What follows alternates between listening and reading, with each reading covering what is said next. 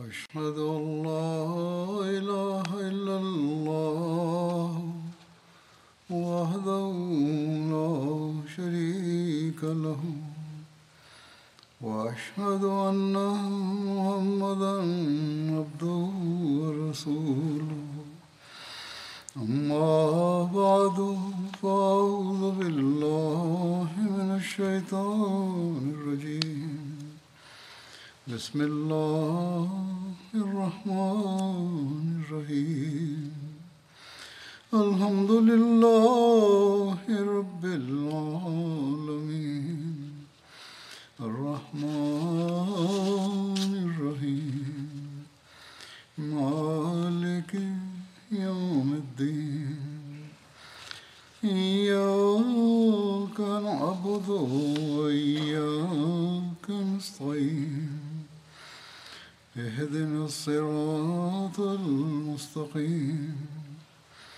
صراط الذين أنعمت عليهم غير المغضوب عليهم ولا الضالين.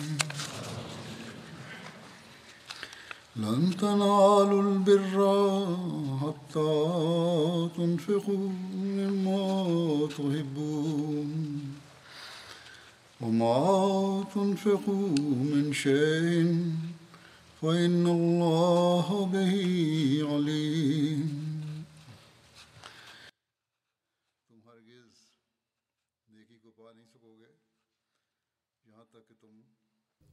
hamtaweza kuufikia wema hasa mpaka mtoe katika vile mnavyovipenda. Na chochote mnachokitoa basi hakika allah anakijua. Katika aya hiyo mwenyezi mungu ameeleza wazi ya kwamba viwango vya juu vya wema vinaweza kupatikana pale ambapo nyini kwa ajili ya kupata ridhaa ya mwenyezi mungu mnatumia katika njia yake kile mnachokipenda? Akieleza ufafanuzi wake sehemu moja hatmasihe maud alah ssalam alisema ya kwamba nini hamwezi kupata wema wa kweli ambao unamfikisha mtu hadi kupata vukuvu mpaka mutumie katika njia ya allah mali na vitu mnavyovipenda. Kisha katika sehemu nyingine alisema kwamba hamtakiwi kuwa na mapenzi na mali. Mwenyezi mungu anasema lan tanalu hata tunfiku mima tuhibun nini? Hamwezi kufikia wema mpaka mutoe kutoka vitu ambavyo mnavipenda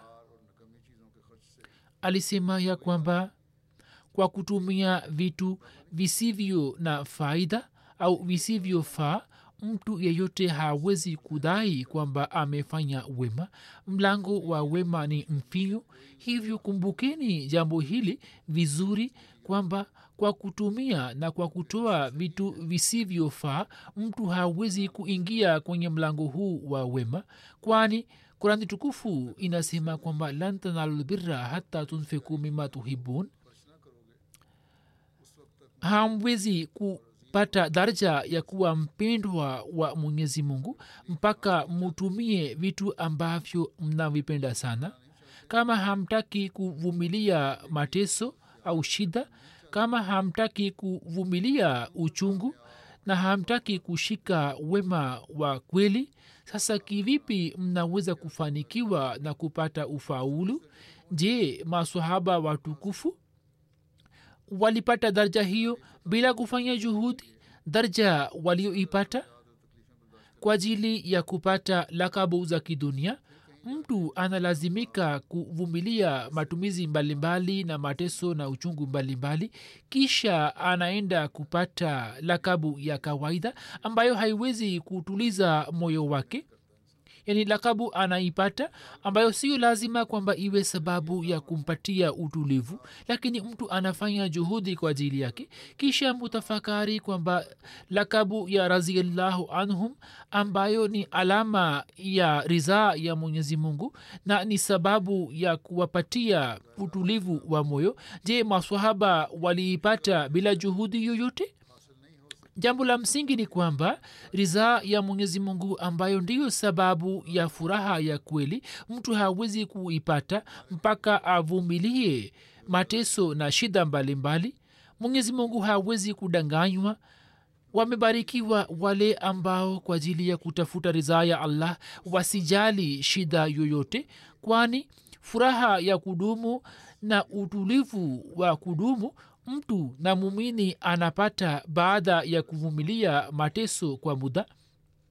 Hivyo huu ndio uelewa wa kutoa mali ambao masihi maula salam anataka kutupatia sawa na kauli ya mwenyezi mungu. Na hii ni hisani kubwa ya allah juu ya jamaati na ni hisani juu ya kila ahmadia ambaye alielewa jambo hilo na kisha akatoa mali yake katika njia ya dini. Japokuwa ana mahitajio yake japokuwa wanajumuia wanakuwa na mahitajio yao lakini hata hivyo wanatoa mali yao kwa ajili ya mahitajio ya kidini. Ipo mifano ambayo ni maelfu. Wanajamaati wakiacha mahitajio yao wanatoa kwa ajili ya mahitajio ya kidini. Katika zama hizi sisi tunaangalia kwamba hali ya uchumi wa dunia inaendelea kuharibika zaidi na zaidi na haswa nchi zinazoendelea japokuwa hata nchi zilizoendelea pia hali yao sio tofauti na nchi zingine pale ambapo kulikuwa na starehe za aina aina na sasa katika dunia kuna hali ya vita na katika ulaya vita inaendelea kupiganwa kati ya ukraine na urusi. Vita hiyo imeharibu hali ya ulaya vile vile yani hali ya uchumi. Kwa vyote vile uchumi wa nchi zinazoendelea umevurugika zaidi kisha ulaji rushwa wa wanasiasa wa nchi hizi umeharibu zaidi hali ya uchumi lakini hata hivyo waahmadia wanaendelea kuzidi na kuongezeka katika kujitolea kwao. Katika jicho la mtu wa dunia hili ni jambo ambalo ni vigumu kulielewa lakini wale walio na imani madhubuti wanajua kwamba kujitolea kwao kupo na wanakifanya ili kwa sababu yake waweze kupata fadhili ya mwenyezi mungu. Katika hutuba ya kwanza ya novemba kama wanavyojua wahamadia kwamba mwaka mpya wa tahrike jadid unatangazwa. Hivyo kuhusiana na tahrike jadid nitaweka mbelenu baadhi ya matukio sadr lajna lahor aliniindikia sadr lajna wa wilaya lahor kwamba katika kikao kimoja niliambiwa kuwahimiza waahmadia kuhusu mchango wa tahrike jadid. Hiyo ni majlis ya watu wenye kipato cha wastani. Anasema kwamba nilikuwa na hisi majuto na kiherehere kwamba mimi niwahimize vipi kwani wanaendelea kujitolea sana lakini kwa kuwa nilikuwa nimeambiwa hivyo nikalazimika kuwahimiza anasema kwamba mimi nikashikwa na butwa pale nilipoona jinsi kina mama wa ahmadia walivyojitolea. Anasema kwamba mimi kisha nikahisi majuto kwa kuona jambo hili kwamba watu wenye kipato kadogo au kipato cha wastani wanaendelea kujitolea zaidi na zaidi wakatoa mali na dhahabu ambayo thamani yake ilikuwa ni malaki mengi kisha kuna ripoti ya wakilulmal awal ni oroza ndefu ya kurasa nyingi za majina ya kina mama waliotoa dhahabu zao. Hatmusleh maud raziallahu taala anhu alipokuwa ametangaza mpango wa tahrike jadid na vipengele ambavyo alikuwa ameviweka mbele ya jamaati kulikuwa na kipengele kimoja kuhusu kina mama kwamba wao wasitengeneze dhahabu au kama wanataka basi wasitengeneze sana na wajitolee. Mimi naelewa kwamba kutoa dhahabu ambayo imetengenezwa au imenunuliwa ni kubwa zaidi kuliko kuto kununua yani kitu kilichopo mbele ya macho kutoa kile ni kazi ngumu sana. Hivyo kina mama wa hamadia hata wakati ule pia walikuwa wameitikia wito wa musleh maud na wakajitolea na wanaendelea kujitolea hadi leo. Si katika nchi moja tu bali katika nchi hizi za kimagharibi wapo kina mama ambao wanatoa dhahabu katika njia ya allah na wanatoa dhahabu zote katika mchango. Kisha wananunua dhahabu na hawapati utulivu na kisha wanatoa katika mchango. Kwani kama alivyosema masihi maula satu wassalam kwamba wanataka kupata furaha ya kudumu ambayo hawezi kupata bila kujitolea. Kisha wapo watu maskini ambao wanatoa mchango kwa kuvumilia shida na wapo wengi ambao mwenyezi mungu anawajalia mara moja na anawapatia zaidi kwa njia mbalimbali ambazo hata zinawashangaza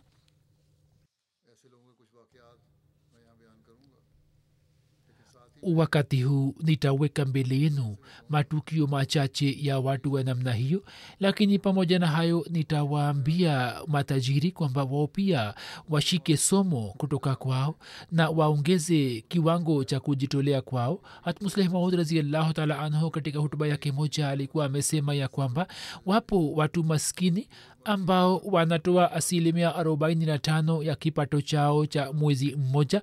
Kama tuangalie matumizi yao ya kila siku na sawa na matumizi yao tuangalie utoaji wao lakini matajiri wanatoa asilimia moja na nusu tu bali wapo katika watu maskini ambao wanatoa asilimia mia na matajiri huenda wanatoa asilimia moja tu.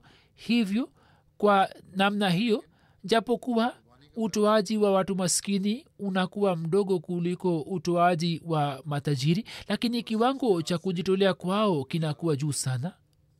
Hivyo watu walio matajiri wanatakiwa kujichunguza na kumbukeni ya kwamba mwenyezi mungu anarudisha kwa kuongeza zaidi kama asemavyo katika sehemu nyingine ndani ya kuna tukufu ya kwamba anarudisha kwa kuongeza mara mia saba au hata zaidi yake.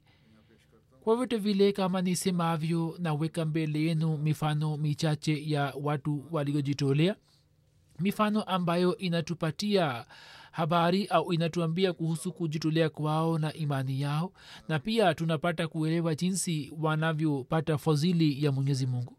Gini bisau ni nchi moja ya afrika kuna mkazi wa huko aitwaye mahmud saheb ambaye ni fundi wa pikipiki. Mbashiri alimhimiza kutoa mchango wa tahriki jadid. Mbashiri alipomhimiza kuhusu mchango wa tahriki jadid yeye akatoa hela aliyokuwa nayo kwenye mfuko wake ambayo ilikuwa elfu kumi frank sifa.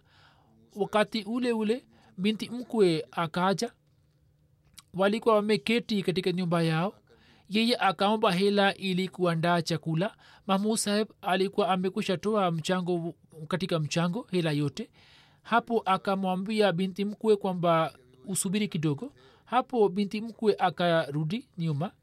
Mahmud saheb anasema kwamba bado alikuwa na wasiwasi kwamba ampatie binti mkwe hela kutoka wapi?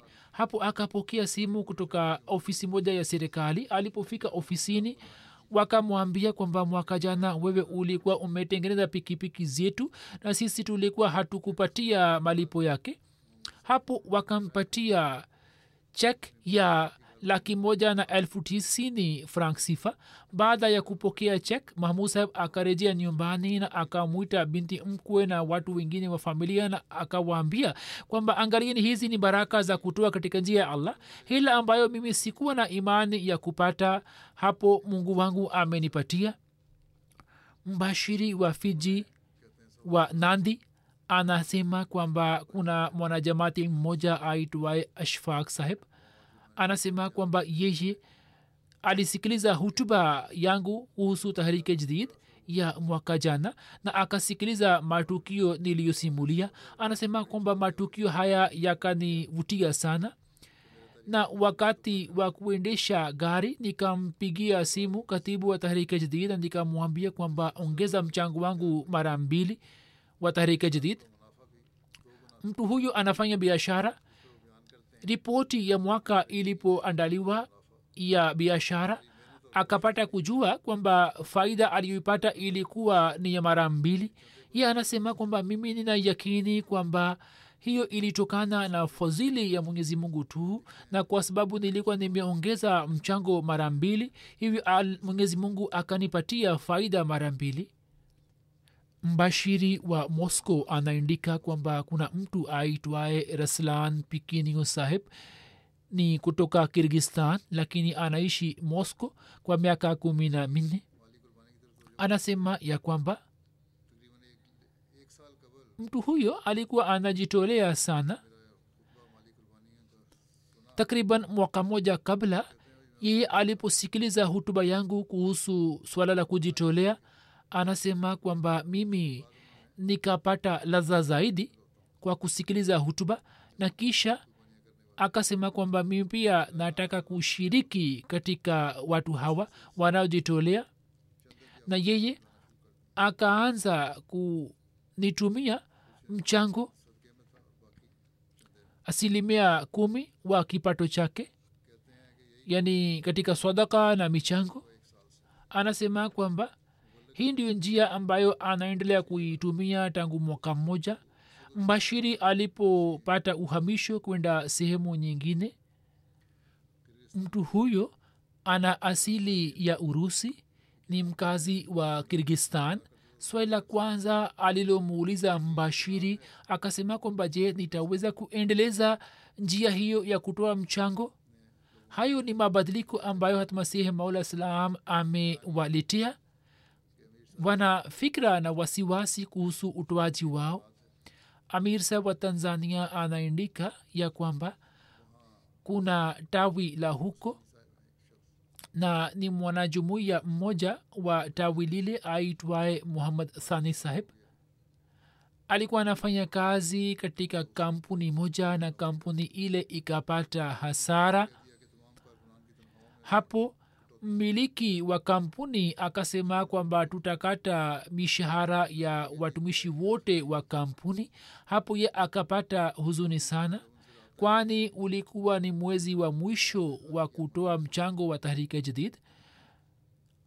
Mwalimu alipowasiliana naye na akamwambia kuhusu mchango wa tahrike jadid yeye hakumwambia shida zake za uchumi bali akimtegemea mwenyezi mungu. Akalipa mchango wake na akatimiza ahadi yake. Anasema kwamba siku ijayo akapokea simu ya mmiliki wake kwamba mshahara wake hautapungua. Hivyo kutoka mishahara ya wenzake wao walikata mishahara lakini ye akapata mshahara kamili.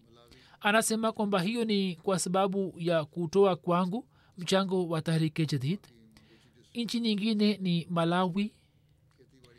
Ni mama mmoja anayetokana na wilaya ya maguchi. Anafanya kilimo na anategemea kilimo chake. Akaandikisha ahadi ya tahrika dii lakini hakuweza kulipa ahadi yake. Kabla ya mwaka kuisha wanajamaati walipokumbushwa kwamba kama kuna mtu ambaye bado hajalipa basi alipe mchango wake. Mama huyo anasema kwamba akafanya juhudi sana ya kupata kazi na akafanya maombi vile vile ili aweze kulipa mchango wake. Lakini pamoja na kufanya juhudi sana hakuweza kupata kazi. Siku moja baada ya kuswali sala ya al asiri aliporejea nyumbani akapokea taarifa kwamba mjukuu wake mmoja amemtumia elfu arobaini na tano kwache kama zawadi. Hapo akafurahi sana na akaenda kwa mwalimu na akatoa mchango wake na alikuwa anamshukuru mwenyezi mungu kwamba mungu amemjalia na amemwezesha kulipa na kutimiza ahadi yake. Amir saheb wa tanzania anasema kwamba kuna mama moja aitwaye mariam sahiba wa jumuiya ya shianga. Ye anasema kwamba mwalimu alinipigia simu na akanihimiza kuhusu kulipa mchango wa tahrike jadid. Anasema wakati ule nilikuwa nayo elfu kumi tu shilingi kwa ajili ya matumizi ya nyumbani. Mimi nikatoa katika mchango. Kisha kilichotokea ni kwamba siku ile ile mwenyezi mungu akanirudishia shilingi laki moja na anasema kwamba hizi zote ni baraka za mchango. Kuna mwanajumuya mpya wa gini bisau aitwaye osman saheb katika maisha yake kulikuwa na matatizo mengi ya kiuchumi. Kila biashara aliyokuwa akifanya alikuwa hafanikiwi. Katika huzuni hiyo hiyo usiku moja alipolala anasema kwamba nikapata sauti ya kuwa osman toa mchango wako bila kukosa. Asubuhi osman saheb akaja kwa mbashiri na akamsimulia ndoto yake. Hapo mbashiri akamwambia kuhusu mchango wa tahrike jdid na michango mingine na osman saheb mara moja akatoa mchango wake wa tahrike jadid na akatengeneza oroza ya michango mingine na akaanza kutoa michango yake bila kukosa. Osman saheb anasema kwamba tangu muda ule nilipoanza kutoa michango yangu bila kukosa mungu ametia baraka katika shughuli zangu na biashara yangu na matatizo na shida zote zimeniondoka. Hii ni imani yake kamili kwamba hizi ni baraka za kutoa mchango wa tahrika jadid na michango mingine. Hii ndiyo njia ya allah. Yeye anawakumbusha watu wake na wanajamati wapya pia. Mungu hahitaji hela yetu lakini anafanya hivyo ili aweze kutujalia kutoka australia kuna mbashiri kamran saheb anasema kwamba kijana mmoja alikuwa hakutoa mchango wake kwa miaka kumi mimi nikaketi pamoja naye na nikamwambia kuhusu swala la kujitolea na hapo akaanza kutoa mchango wake na pia akatoa mchango wa tahrike din na wakfe jadid anasema kwamba baada ya siku chache akanipigia simu na akasema kwamba kwa fadhili ya allah nimepata maendeleo katika kazi yangu. Kitu ambacho mimi sikukitarajia na alisema kwamba hiyo ni kwa sababu ya kujitolea kwangu katika njia ya allah tu na alisema kwamba sasa sitaonyesha uvivu wala uzembe katika swala la michango. Kuna kijiji kimoja cha gambia ni amina na kuna mwanajumuiya wa huko osman saheb. Katibu wa tahrike jadid alienda kukitembelea kijiji chake na akiwahimiza kuhusu mchango wa tahrike jadid akawaambia kwamba mpango huu ni mpango wa kujitolea na katika shabaha zake shabaha moja ni kuongeza elimu na kufanya mahubiri. Huzur amesema kwamba wanaoshiriki katika mchango wa tahrika jadid wanatakiwa kuongeza elimu yao vile vile na pia kuingia katika uwanja wa mahubiri.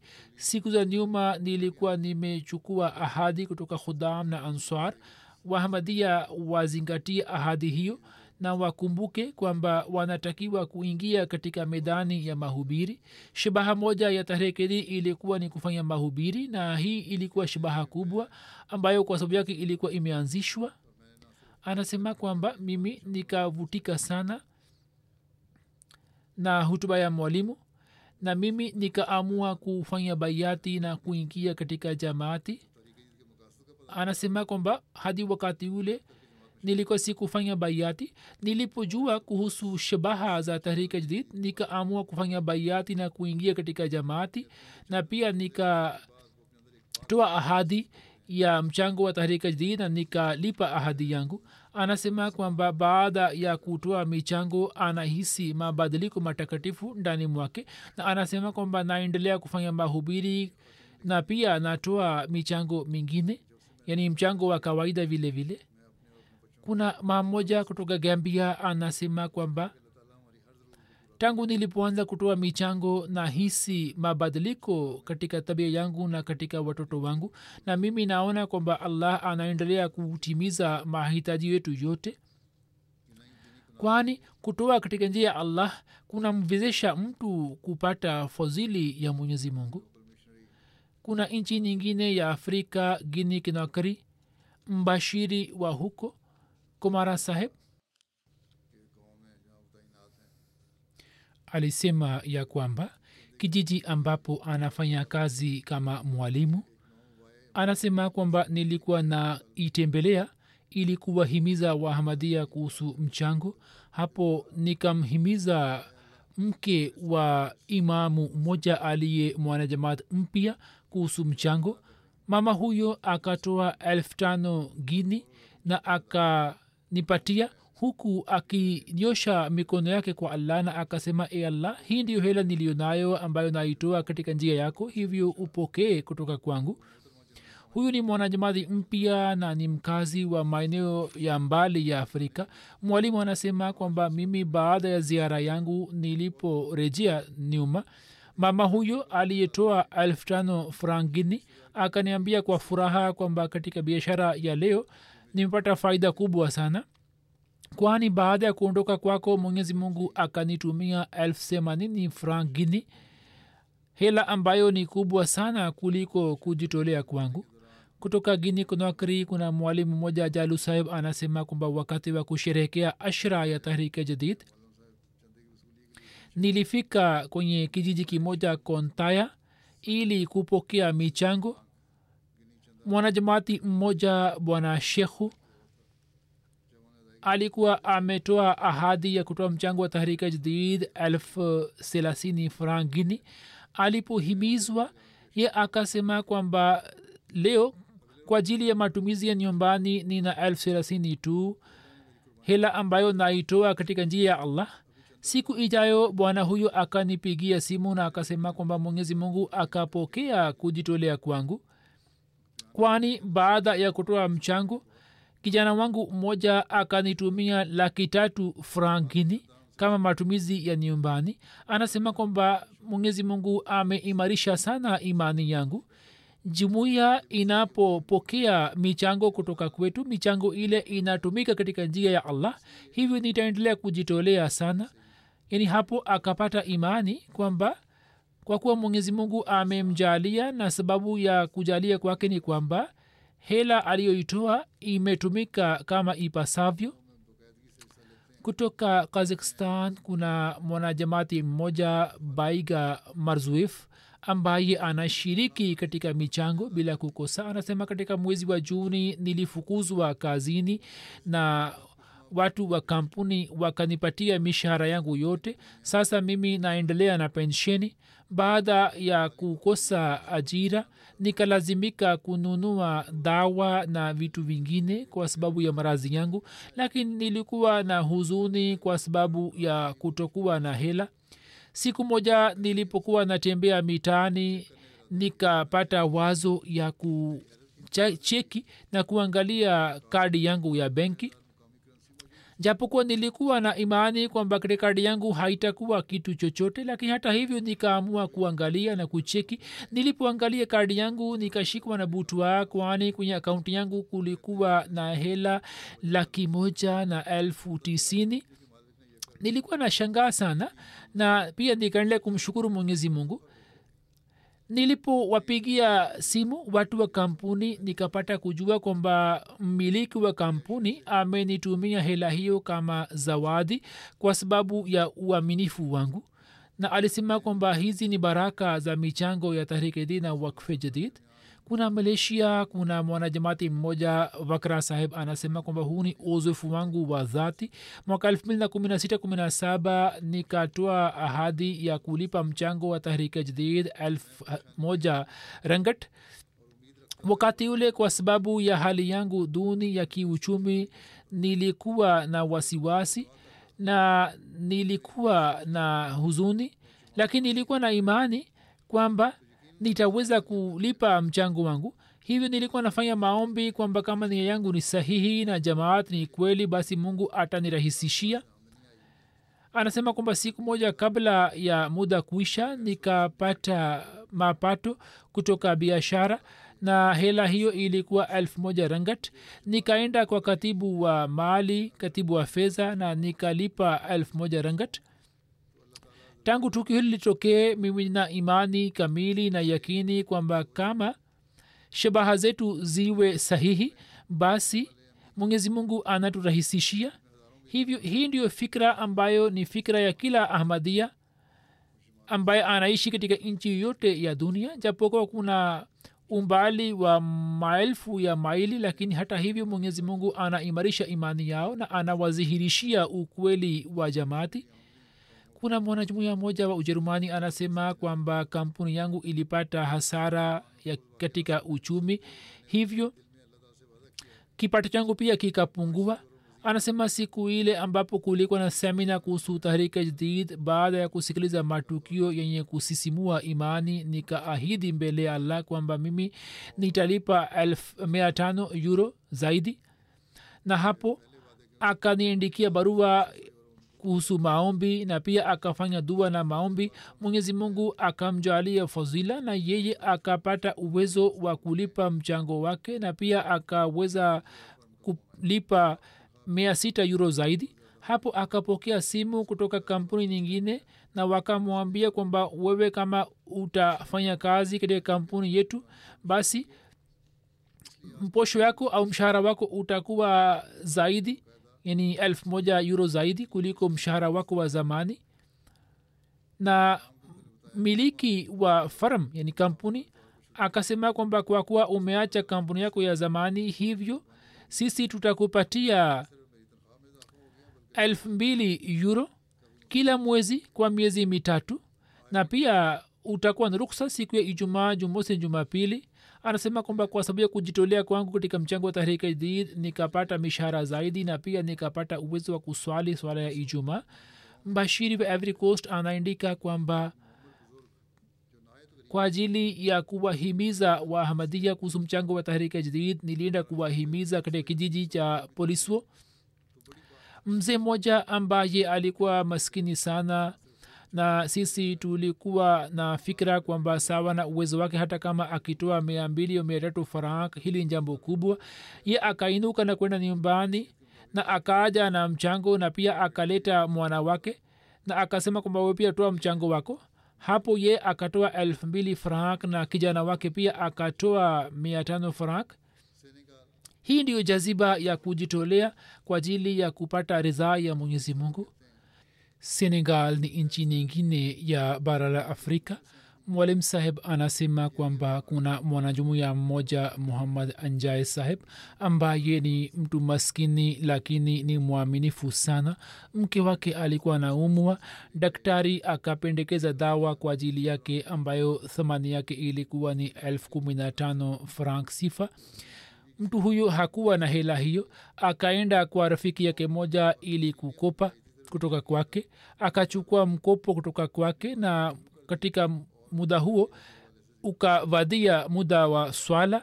Ye akaaja katika mission house ili kuswali swala na akamwambia mwalimu kuhusu siha ya mke wake. Lakini alikuwa bado hakumwambia yote ndipo mwalimu akaanza kuongea naye kuhusu ashra tahrike jadid na akaanza kumwambia kwamba atoe katika njia ya allah na hivyo mungu atamrahisishia. Yeye akamwambia mwalimu kuhusu shida zake na akasema kwamba nitatoa mchango wangu baada ya siku mbili nne. Na kisha akaenda kununua dawa kwa ajili ya mke wake. Lakini baada ya dakika chache akaja katika mission house tena na akasema kwamba mimi nikafikiri ya kuwa mwalimu amenihimiza lakini sikuweza kutoa chochote. Hapo moyo wangu ukahisi ugumu.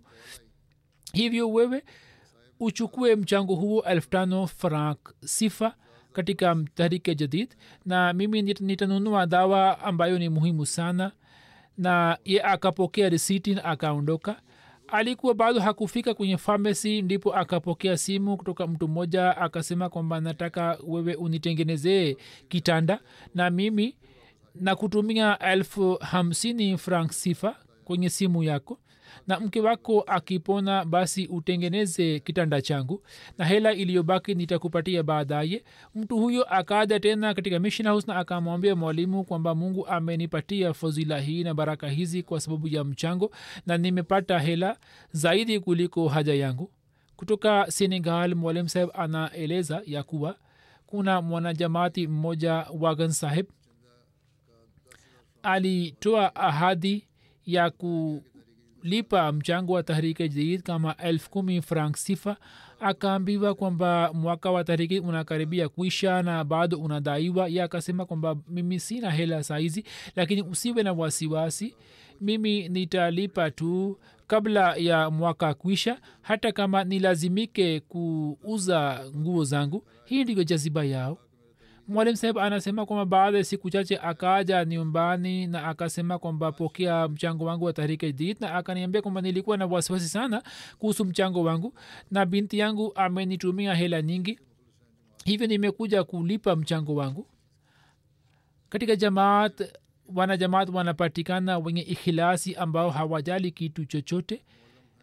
Amir saheb wa niger anasema kwamba kuna mwalimu wa huko na mke wake ni mama wa nyumbani hana kipato chake. Mwalim saheb ndiye aliyekuwa analipa mchango wake wa tahrike jadid. Mke wake alipojua akasema kwamba mwaka huu nitalipa mchango wangu mwenyewe na andika ahadi yangu kama elfu nane sifa. Hapo mwalimu akasema kwamba kivipi utalipa? Ye akasema nina yakini kwamba mungu atapokea jaziba yangu na imani yangu na hivyo ndivyo itokavyo baada ya siku chache tu mama moja akaja kwake kutoka ujirani na akasema kwamba kama unajua kushona basi ushone nguo zangu. Na akampatia elfu sifa kama advance hela ambayo akatoa katika mchango wa tahrika jid kisha akapokea kazi nyingi na ye akaweza kulipa mchango wake. Kina mama wakati ambapo mpango huu ulikuwa umeanzishwa walikuwa wamemwindika musleh maud kwamba sisi tunaweza kulipa rupia moja moja mbili mbili tu hivyo tupatiwe ruksa jaziba ambayo walikuwa wameonyesha wakati ule jaziba hiyo ipo hadi leo. Bali inapatikana katika watu ambao wameketi wakiwa mbali sana wanasikiliza hutuba ya khalifa wa zama yani sauti yake na lakini hawaelewi kwani hawajui lugha yake lakini wamezidi sana katika ikhilasi. Kutoka senegal mwalim saheb anaendika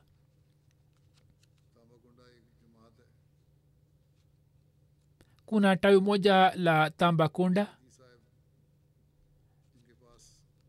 na ni mwanajumuiya wa tawi hilo saidi saheb ambaye ana ngombe na makondoo yeye alimpigia simu mwalimu na akasema kwamba tahrike jdid ni nini.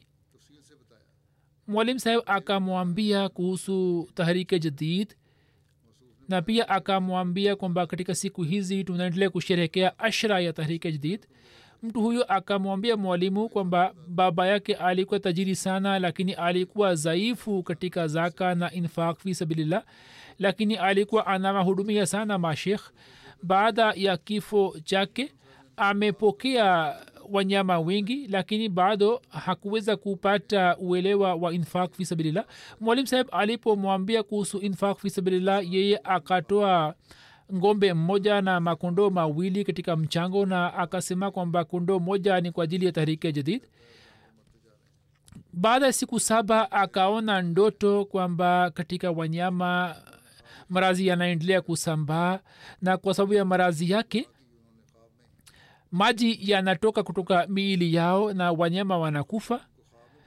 Na kwa kuwa yeye ni mmiliki wa wanyama hawa hivyo katika wasiwasi akapata wazo kwamba wanyama wanaokufa kuna wanyama wake vile vile wamo. Hapo katika ndoto ile ile akafanya dua na akasema e allah ulinde wanyama wangu na katika ndoto hiyo hiyo akapokea sauti kwamba wanyama wako watasalimika kwa sababu ya tahrike jadid. Na ye akaona kurasa moja na juu yake ilikuwa imeandikwa bismillahi rahmani rahim na chini yake ilikuwa jina lake. Hapo akazinduka yani akaamka. Mwalimu saheb ye akampigia mwalimu saheb na akamwambia kuhusu ndoto yake na mwalimu sa akamwambia kwamba risiti uliyo nayo angalia risiti hiyo. Juu yake kuna bismillahi rahmani rahim na chini kuna jina lako. Na anasema kwamba nilipona risiti hapo nikapata kuimarika kwenye imani yangu. Kutoka shianga tanzania mwalimu anaandika kwamba mwanajumuya mmoja mpya bwana ramazan saheb aliandikisha ahadi nzuri katika tahrike jadid yeye alikuwa anategemea kilimo na kwa sababu ya kutokunyesha mvua wa, wakulima wengi hawakuweza kupata mavuno mazuri. Ramzan saheb akaeleza kwamba yeye alikuwa na wasiwasi kwamba kivipi ataweza kulipa mchango wake wa tahrike jdid anasema kwamba siku moja jamaa yangu moja akanipigia simu na yeye akasema kwamba mimi nakutumia hela ambayo uitumie kwa ajili ya matumizi ya nyumbani mzee huyo alipopokea hela hiyo akaenda kwa katibu wa fedha na akalipa mchango wake na akatimiza ahadi yake anasema kwamba mungu amenisaidia ili niweze kulipa mchango wangu. Hivi ni vivango vya kujitolea vya watu hawa ambao ni wanajumuia wapya angalieni upande mmoja wapinzani wa jamaat walikuwa wakitumia juhudi zao zote ili kumaliza jamaati lakini angalieni jinsi mwenyezi mungu alivyotia mioyoni mwa wanajamaat wapya ili wajitolee kwa ajili ya jamaat na kisha anaendelea kuwajalia. Je wapinzani hawa wanaweza kuzima nuru hii ya mwenyezi mungu taa hiyo ya mwenyezi mungu ambayo allah ameiwasha. Hata kama watumie juhudi kiasi gani lazima watashindwa na watashindwa. Na jumuiya katika kila kona ya dunia ikisimamisha mifano ya kujitolea inaendelea kupata maendeleo juu ya maendeleo. Tarika jidid muslemaud alikuwa ameanzisha kwani wakati ule jumuiya ilikuwa inapingwa na watu wote hata maafisa wa serikali pia walikuwa wakiwasaidia maadui wa jamaat. Na hiyo ilikuwa shabaha ya tahrika jadid kwamba tufanye mahubiri na tuongeze jamaati. Na katika kila nchi ya dunia bendera ya islam ipeperushwe. Hivyo kwa kupitia jumuiya ya waislamu wa ahmadia hawa ndio watu ambao wameingia katika islam ambao wanaendelea kusimamisha mifano katika swala la kujitolea. Yapo matukio mengi lakini siwezi kuyaeleza yote hapa. Kuhusiana na tahrika jadid nitaeleza zaidi yani historia yake. Kama nilivyoeleza hapo awali kwamba jumuiya ilikuwa inapingwa na ufisadi ulikuwa unafanywa zidi ya jamaati haswa ahrar. Yani watu wa ahrar walikuwa wametumia nguvu zao zote na walikuwa wametangaza ya kwamba wao watafuta ahmadiyat na watafuta alama za kadian na walikuwa wanazungumzia kwamba wao watamaliza kadian na pia walikuwa na mipango ya kuvunja heshima ya kaburi la masihi maula satu wassalam na vitu vingine vitakatifu. Japokuwa wakati ule ilikuwa ni serikali ya wazungu lakini badala ya kumaliza fitna yao walikuwa wakiwasaidia. Katika hali za namna hiyo hatmusleh maud raziallahu taala anhu akipatia jumuiya mpango huu akawahimiza katika swala la kujitolea hii ni habari ya mwaka 1934 katika mwezi wa novemba akatoa hutuba chache na katika hutuba zile akaeleza sababu ya kuanzisha mpango huo. Na alikuwa ameeleza nia yake na alikuwa hakueleza maelezo yote lakini wanajamaati wenye ikhilasi wakaanza kumwindikia barua za kujitolea kwa aina zote. Na huzur akaeleza na akaonyesha furaha yake na akasema kwamba mimi naeleza maelezo hayo ili jumuiya iwe tayari kwa ajili yake kwani saa nyingine silsila ya kujitolea inakuwa ndefu hivyo kina mama na watoto pia wawe tayari kwa ajili yake. Hii si kazi ya kina baba tu bali kina mama pia watalazimika kuelewa wajibu wao. Japokuwa mpango huu haukuwa lazima kwa kila ahmadia wakati ule lakini jumuiya ikaonyesha jaziba ya ikhilasi na unyofu. Mwaka 1964 akatangaza mpango huo na akaeleza kwamba kazi yetu ni kutoa majibu dhidi ya mipango ya maadui na si kwa njia ya ufisadi bali kwa njia ya mahubiri kwani maadui wamepata nafasi hii kwani sisi hatukutimiza ahad, haki ya mahubiri yani jinsi tulivyotakiwa kupanga mipango ya mahubiri sisi hatukupanga. Kwa ajili ya kufikisha ujumbe wa ahmadiyat kwenye kila kona ya dunia juhudi tuliyotakiwa kuifanya hatukuifanya. Jinsi tulivyotakiwa kutimiza haki yake hatukutimiza. Yeye wakati ule akiipatia jumuiya mpango huu na pia akawahimiza kujirekebisha na kujitolea na akawahimiza kutoa michango. Na mpango huo ulikuwa ni kukusanya elfu ishirini na saba rupia ambayo, ka, ambayo kazi yao ilikuwa ni kukusanya katika miaka mitatu. Lakini mwenyezi mungu akawawezesha wahamadia kukusanya laki moja katika mwaka moja na wakati ule kutokana na hali ya kiuchumi ya jamaati bila shaka kazi hii iliko kubwa sana. Jinsi wahamadia walivyoonyesha mifano yao ya kujitolea mwenyezi mungu akakubali jaziba yao. Na pamoja na hayo njia za mahubiri zikafunguka kwenye dunia na baraka hizi hazikuishia pamoja nao bali hadi leo tunaziona kama nilivyoeleza katika matukio hayo machache.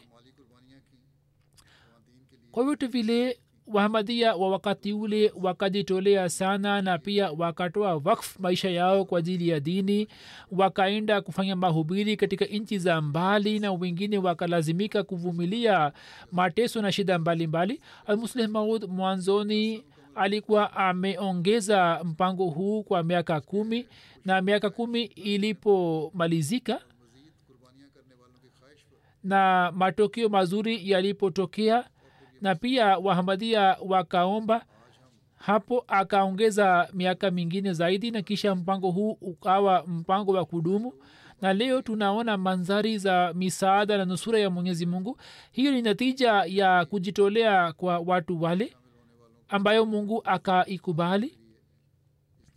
Bali hadi leo kwa kupitia ndoto na njozi mwenyezi mungu anawahimiza wahamadia wapya kama nilivyosimulia nilivyoeleza katika matukio mbalimbali.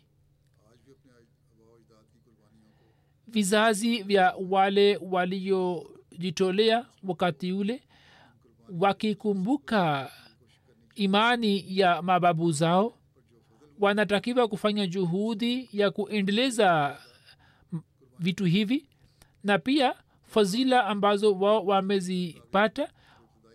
Kutokana na fadhila hizi wanatakiwa kujitolea zaidi na zaidi. Sawa na mpango huo walioingia katika mpango huu idadi yao ilikuwa ni elfu tano na hao walikuwa ni washiriki au mujahid, mujahidin wa daftar awal tahrike jadid kisha khalifa mtukufu wa nne ali alisema kwamba kwa ajili ya kuendeleza swala hilo la kujitolea watu wanatakiwa kuhuisha michango yao. Na mimi nilipoanzisha daftar panjum yani ofisi ya tano nikawahimiza wahamadia. Hivyo kwa fadhili ya allah hisabu za watu hawa ziko hai yani zinaendelea na miaka kumi ilipotimia juu ya kuanzishwa kwa daftar awal khalifa mtukufu wa pili akatangaza kuhusu daftar dom na akapanga muda wake wa miaka kumi na tisa na akasema kwamba kila baada ya miaka kumi na tisa daftar mpya itaanza.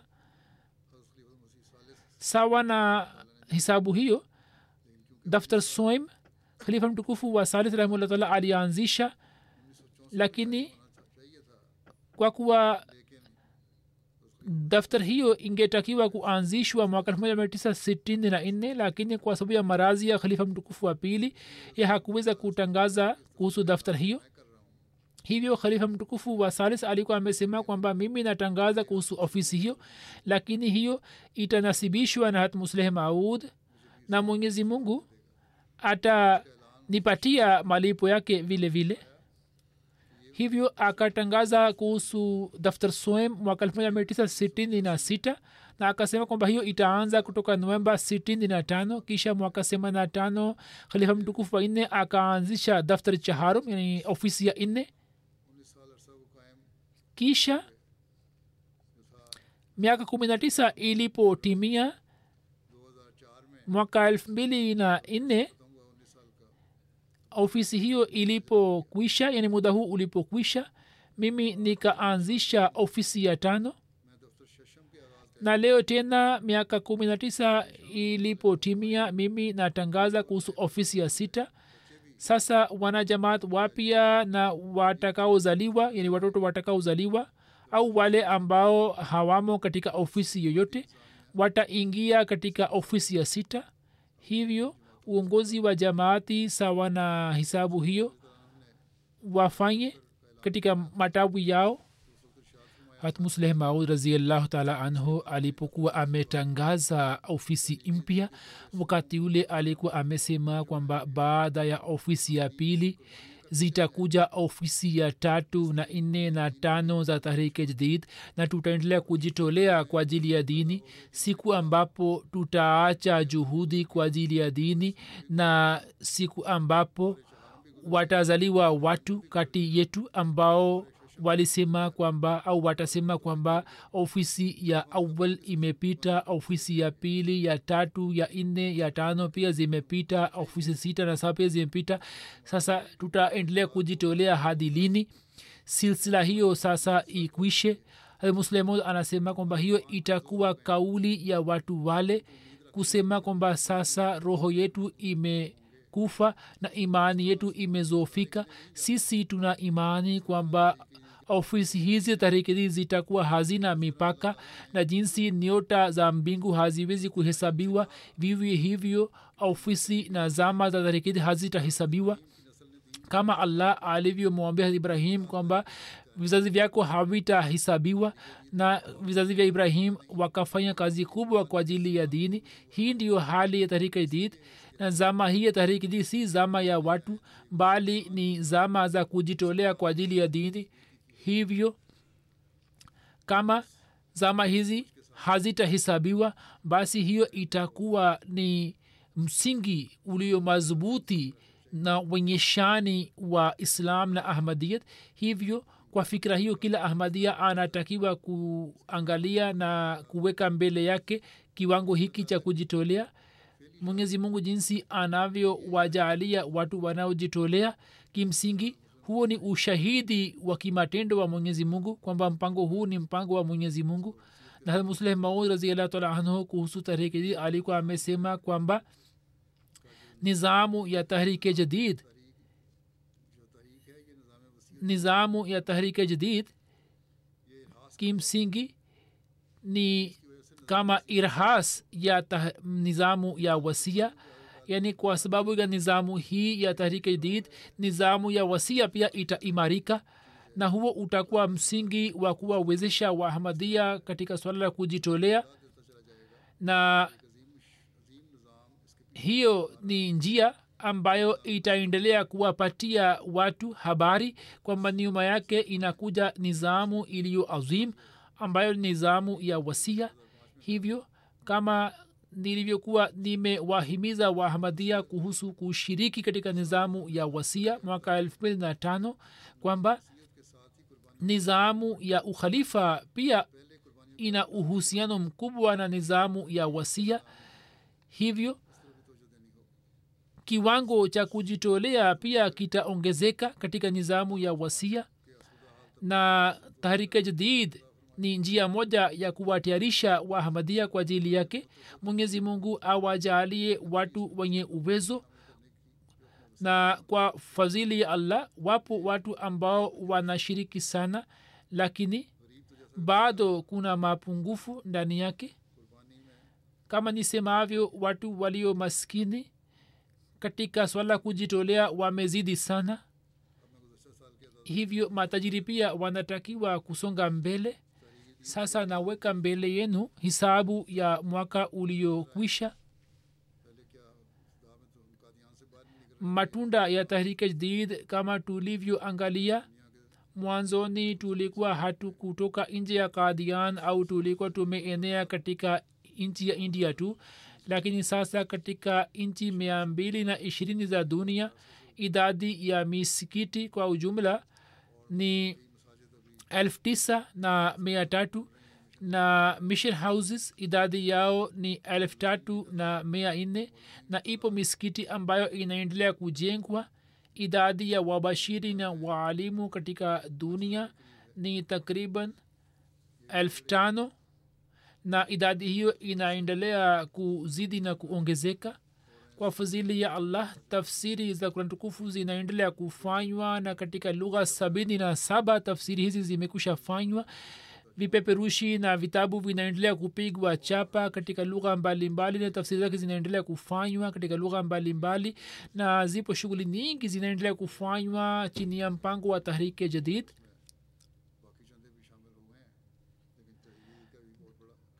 japokuwa katika shughuli hizi michango mingine pia inashiriki lakini kuna mchango mkubwa wa tahrike jadid unaojitolea au unaochangia.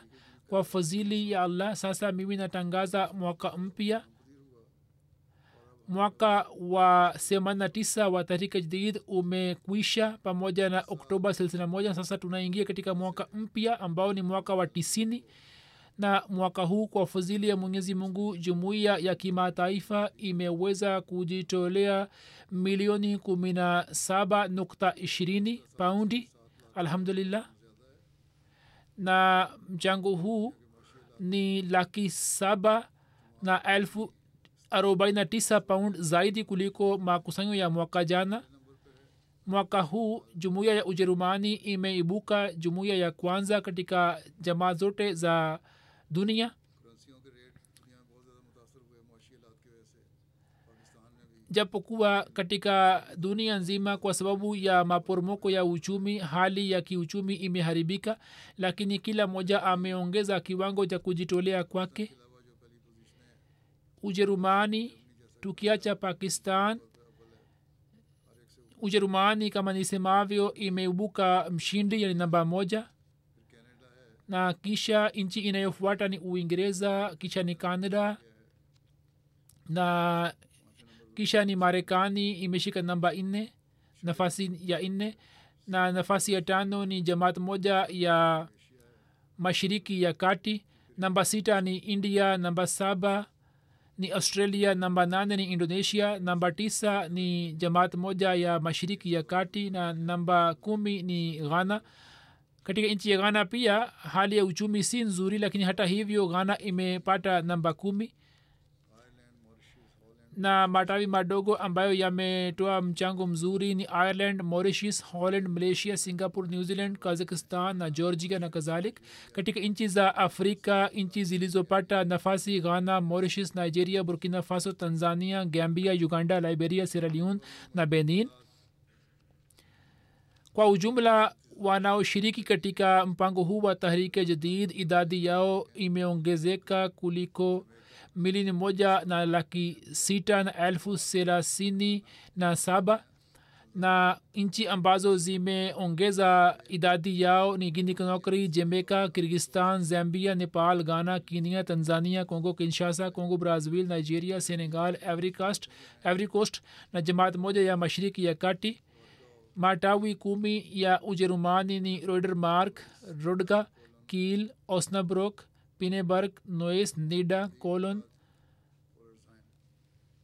مہدی آباد نا فلورس ہائم نا امارات کومی نی ہیمبرگ یعنی میکوا فرینکفرٹ گروس گرو ویز بادن ڈٹسن باغ ریڈسٹٹ ویزل ہائم مورفیلڈن والڈورف ڈامسٹٹ نا منہائم mikoa mitano ya uingereza ni baitulfutu namba moja kisha ni islamabad kisha midlands masjid fazal na baitul matawi makubwa ya uingereza farnham namba moja worcester park namba mbili south chim islamabad walsall ash gillingham aldershot south yul na bradford north katika matawi madogo kuna spain valley swansea northampton north wales na newport.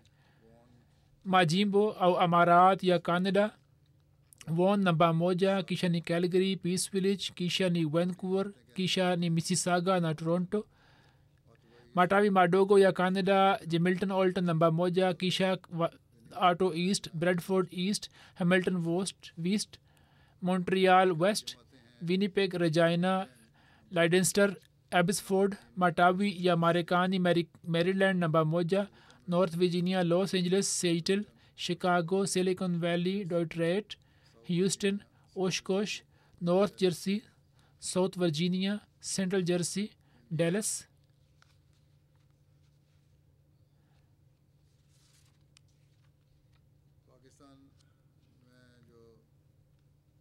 ان چینی پاکستان Matawi jinsi yalivyopata nafasi. Namba moja ni lahor kisha ni rabwa na kisha ni karachi. Katika ولایہ فیصل آباد نمبر موجہ کشا گجرا والا گجرات عمر کوٹ حیدرآباد میرپور خاص لودھرا بہاول پور کوٹلی آزاد کشمیر ناجیلم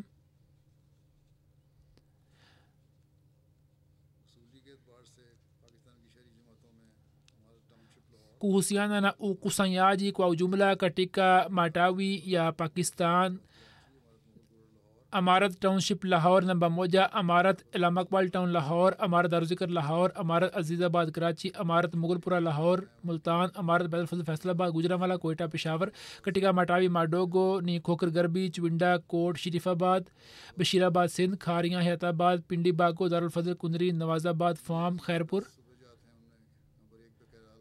majimbo kumi ya India. Namba moja ni Kerala, kisha ni Tamil Nadu, Karnataka, تلنگانہ جموں نہ کشمیر اڑیشہ پنجاب بنگال دہلی نہ مہاراشٹرا کوسیانہ نہ کجی ٹولیا ماٹاوی قومی نی کومبٹور تامل ناڈو کشن قادیان کشن حیدرآباد کالی کٹ منجیری میلا پالم بنگلور کلکتہ کیرولائی کیرنگ kumi ya australia melbourne long war namba moja kisha ni melbourne berwick marston park penrith perth adelaide west castle hill brisbane logan east parramatta na melbourne clyde hizi ni jamaat kumi za australia mwenyezi mungu awajalie sana wote waliojitolea na watu hawa waweze kuzidi katika swala la kujitolea. Pia mukumbuke wa palestina katika maombi yetu